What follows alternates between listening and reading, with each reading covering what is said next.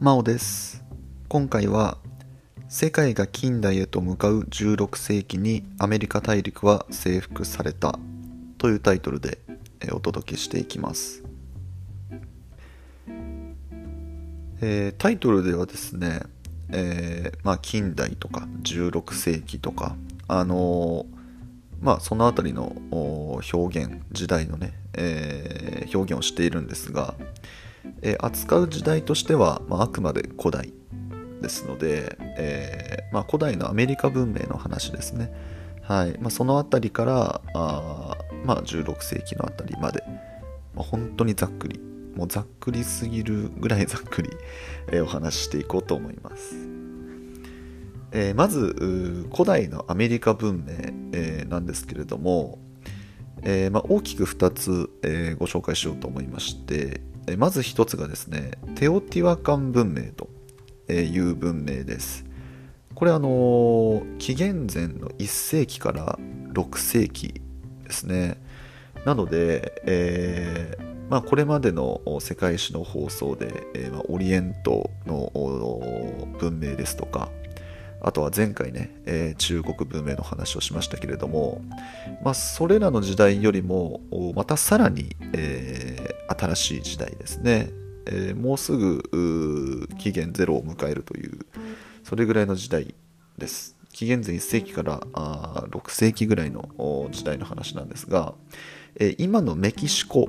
に、えーこのテオティワカン文明というものは存在したというふうに言われています。はい、でもう一つがですね、えーこっちが非常に有名なんじゃないかなと思うんですけど、えマヤ文明ですね。はい、なんか都市伝説とかでね、よくこう、マヤ歴みたいなのがね、取り上げられたりもしますけれども、あのマヤ文明ですね。えー場所はですね、ユカタン半島にあったと言われていまして、えーこのユカタン半島はですね、えー位ですね。ユカタン半島の位置がえっ、と南北アメリカあるじゃないですか、えーそのつながってる細い部分ありますよね。あの辺りだと思ってください。あのメキシコのもう本当に南の方もう本当に細くなってる部分。あの辺りにこうちょっとこう出てる半島があるんですよ。でそこユカタン半島ですね。はい。でこのマヤ文明はですね、えー天文観察ですとかあとは暦に優れていたと言われていまして、まあ、それこそね、えーマヤ暦ですよね。でこのマヤ暦が2012年でこう終わってたんですよね。だから2012年に世界が滅亡するんじゃないかみたいななんかそんな都市伝説が昔あったみたいなね。これ僕覚えてますね。2012年って僕えっ、と何歳だ？2012年ですから中学校だったんですかね。はい。なんかすごい話題になってたのを覚えてますね、えー終わるわけないだろうみたいな。そんな話をした記憶がありますけれども。はい。まあそのマヤ文明です、はい、っていうまあそのテオティワカン文明と、えーマヤ文明。この2つが、えーまあ、古代アメリカ文明としては、まあ、有名な2つかなと思うんですけれども、えーこれらの文明をですね抑える、えー王国というものが、えー誕生することになります。それがですねアステカ王国という王国ですね。えーはい、アンデス山脈の一帯ですね。にありまして、えー南アメリカの西ですね。アンデス山脈って。あの国でいうとチリ。チリの場所分かりますかね？南アメリカの本当にもう西の海岸沿いです。でも海岸の跡がもうすぐもう山脈になってるんですけど。そこがアンデス山脈っていうんですが、まあ、そのアステカ王国ですとか、まあ、あとはあの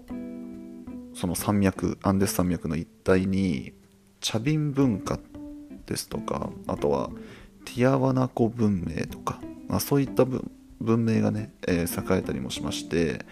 まあだからうん最初こうね2つのテオティワカンとマヤの文明があってでそれの後にまあアステカですとかチャピン文化とかティアティアナティアワナコ文明とかそういったものが誕生し始めたっていうねそういうイメージです。はい。で、えー、時がさらにこうずっと進みまして15から16世紀になりますとケチュア族っていう一族によるインカ帝国というものが誕生するんですね。このインカ帝国も割と有名なんじゃないかなと思います、なので、えー、まあ、ヨーロッパでね、えー、それこそこの15から16世紀って中世が過ぎ去ろうとしていた時代なんですけれどもその時代にアメリカ大陸は、まあ、独特なね、えー、まあ、文明が、え存在していたということが言えます。はい、まあ独特な文明っていう言い方をしましたけど、まあ、これがその文化的に進んでるか進んでないかとか、まあ、そういったことは一旦置いといて、まあ、その世界的に見てもそのユニークなね、えー、文明が、まあ、当時ねアメリカ大陸にありましたということです。はい、で、えー、ちょっと見方を変えましてここから。アメリカ先住民についてちょっとお話をしていこうと思うんですけれどももともとアメリカ先住民っていうのはですね、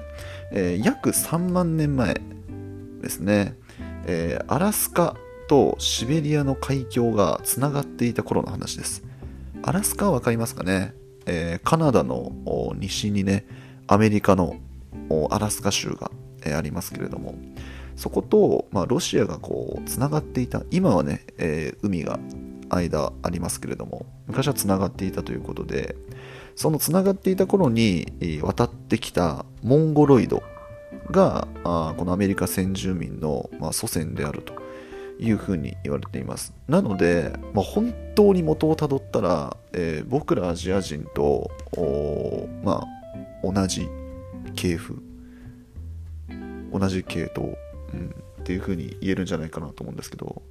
うん、まあなんかそれを言ってしまったらね、まあ、人類皆同じ祖先みたいな そんな話になってしまうので、うん、まああのモンゴロイド系と言われているっていうそれぐらいの認識で大丈夫です。はい、で、えー、まあアメリカ大陸自体がその陸路からね侵入できない形になっていきましたので、まあ、そのアラスカとねえー、ロシアシベリアの方がその海峡ができたのでそのつながらない侵入できない状態となったので、まあ、その後ね、えー、独自の文化ができていったというふうに言われています、はい。えー、ですがという話ですね、えー、大航海時代に、えー、今説明した文明たちが滅んでいくことになります。はい、それが、まあ、タイトルでもお話ししたように16世紀ですね、えー、スペインがですね、えー、征服者。あのコンキスタドールってね、えー、言うんですけれども世界史でもおそらくコンキスタドールってね、えー、教えるんじゃないかなと思うんですが、えー、その人たちを送り込むですよね。あのコルテスとかねピサロとかねあのそういった人たちですね。はい、資料集にこう顔が載ってた記憶がありますね僕もね、はい。まあ、そういった人たちを送り込んでですね、えー、まあ、土地を征服していくわけなんですよね。で、えー、まあ、銃器を持ってますから彼らは。銃器を持った兵士に、えー、先住民はねなすすべがなく、えまあ、メキシコですとか、え今のペルー一帯が征服されたというふうに言われています。はい。え、でそれ以降ですねスペインは大々的な、ね、植民地支配を行うということで、まあ、メキシコペルーってね、まあ、メキシコは、まあ、北アメリカですけどペルーなんかはね、えー、南アメリカでで、まあ、南アメリカ中心にねこの植民地支配っていうのが進んでいって、まあ、それがね今でも根強く根強くというか形にね見える形で残ってますよね。うんまあ、どういうところで残ってるかっていうと、えー、南アメリカのね代表的な国でブラジルがありますけどブラジルはねスペイン語を話しますよね、えー、国境国境じゃない、えー、言語がねあの、スペイン語だと思うんですけれどもそれをねこの時スペインが、まあ、その植民地支配をしてでその時の名残というか、はい、っていうことですよね。うん。まあ、だからね、あのー、サッカーのね、ブラジル代表とかね、スペイン語喋ってるんじゃないですかね。はい、ということでした。はい。ということで、えー、いかがだったでしょうか。えー、次回ですね、各国が優を競う春秋戦国時代に思想や農業も発展を遂げたということで、えもう一度ね、え、中国にエリアを移して、え、お話ししていこうと思います。このチャンネルでは、え、元高校教師が気軽に楽しく学校の勉強に触れてほしいという思いで喋っておりますので次回の放送もぜひ聞きに来てください。それでは今回以上になります。最後まで聞いていただいてありがとうございました。バイバーイ。